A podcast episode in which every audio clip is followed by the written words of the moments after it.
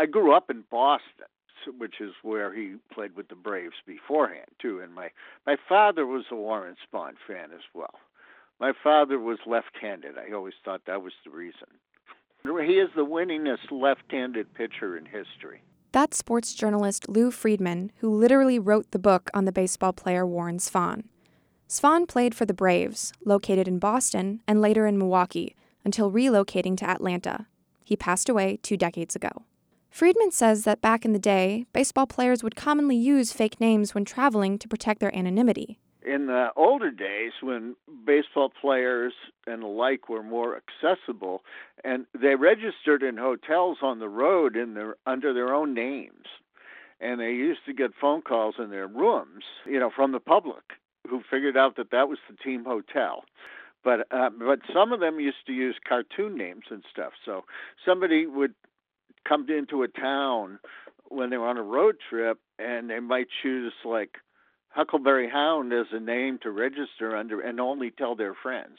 Trade in baseball players for elected officials and hotel rooms for email addresses, and that's exactly the same situation for the governor of Wisconsin.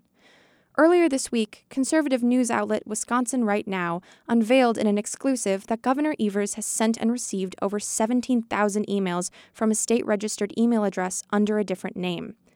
The email alias used by the governor? Warren Spahn at wisconsin.gov. The revelation has been thrown around by the conservative media outlets in the past few days.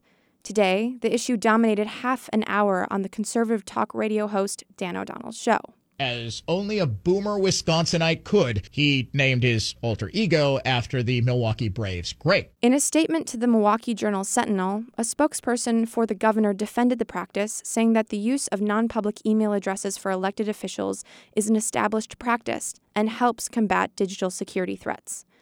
And it's not without precedent. Former Governor Scott Walker also used an alternate email address, Kevin Scott at wisconsin.gov. That practice was discouraged by Walker's Attorney General, Brad Schimel, a Republican, also reports the Milwaukee Journal Sentinel. In the past few days, Democrats and members of the media have maintained that the issue is a non story. That's as conservative news outlets have continued to rail against the practice. And it could also pose a problem for open records. A spokesperson for the governor says that the governor's office regularly provided public records from the alternate email address. Governor Evers addressed his use of an alias email account today at an economic roundtable in Milwaukee, saying that the public could still access records of his emails. This works. The system works. It, it, it is not illegal. People can still access the information they want. So that's uh, that's the bottom line. Blacking out the, the address is fine too. Absolutely, absolutely it is. Still, transparency advocates say the practice isn't great. Bill Lueders is a longtime investigative journalist, defender of open records, and president of Wisconsin Freedom of Information Council. He was quoted in the Wisconsin Right Now exclusive. And Lueders tells WORT today that while the story is perhaps more juicy than substantive, secrecy in government isn't a good idea. Now, they say that they need to have these accounts for security and to avoid them being spammed and all sorts of other horrible things. I'm not sure that I buy it. I don't know that they have demonstrated a necessity for having a separate account to communicate with uh, other public officials. And anytime you do something in secret or that has an element of secrecy, you run the risk of losing trust with the people that you represent. So overall, I don't think it's a great idea. The Milwaukee Journal Sentinel reports that the Warren Spahn email address is now defunct. Lew Freedman, who wrote the biography of Warren Spahn, has a few other sports players if the governor is looking for a new email address.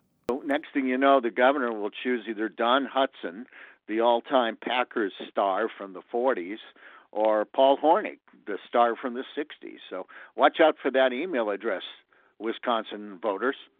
Reporting for WORT News, I'm Gigi Royko.